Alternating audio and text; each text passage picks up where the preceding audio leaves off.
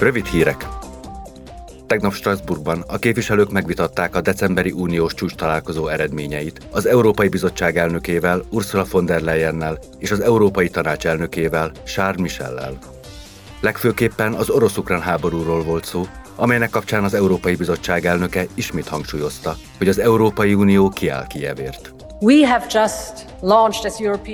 Már elindult Ukrajnába a 2023-ra előirányzott 18 milliárd eurós pénzügyi támogatás első részlete 3 milliárd euró. Készek vagyunk addig segíteni Ukrajnát, ameddig csak szükséges. Az energiaválságról szólva az elnök asszony elmondta.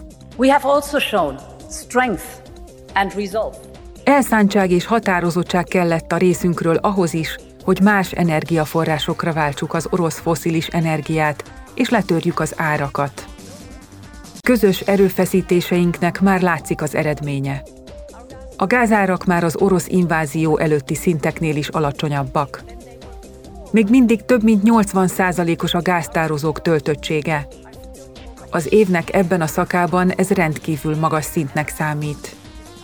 És ami ennél is fontosabb, tavalyhoz képest a megújuló forrásokból nyert energia részaránya kétszeresére nőtt. Charles Michel elnök elmondta, hogy a tagországok egysége nélkülözhetetlen ahhoz, hogy az Unió garantálni tudja polgárai számára a békét és a jólétet. A plenáris ülésnapon a képviselők az Uber Unión belüli lobby tevékenységéről kérdezték az Európai Bizottság tisztségviselőit és az uniós ügyekért felelős svéd minisztert. Leginkább arra keresték a választ, hogy a sofőrök helyzete milyen hatással volt a munkavállalói és szociális jogokra.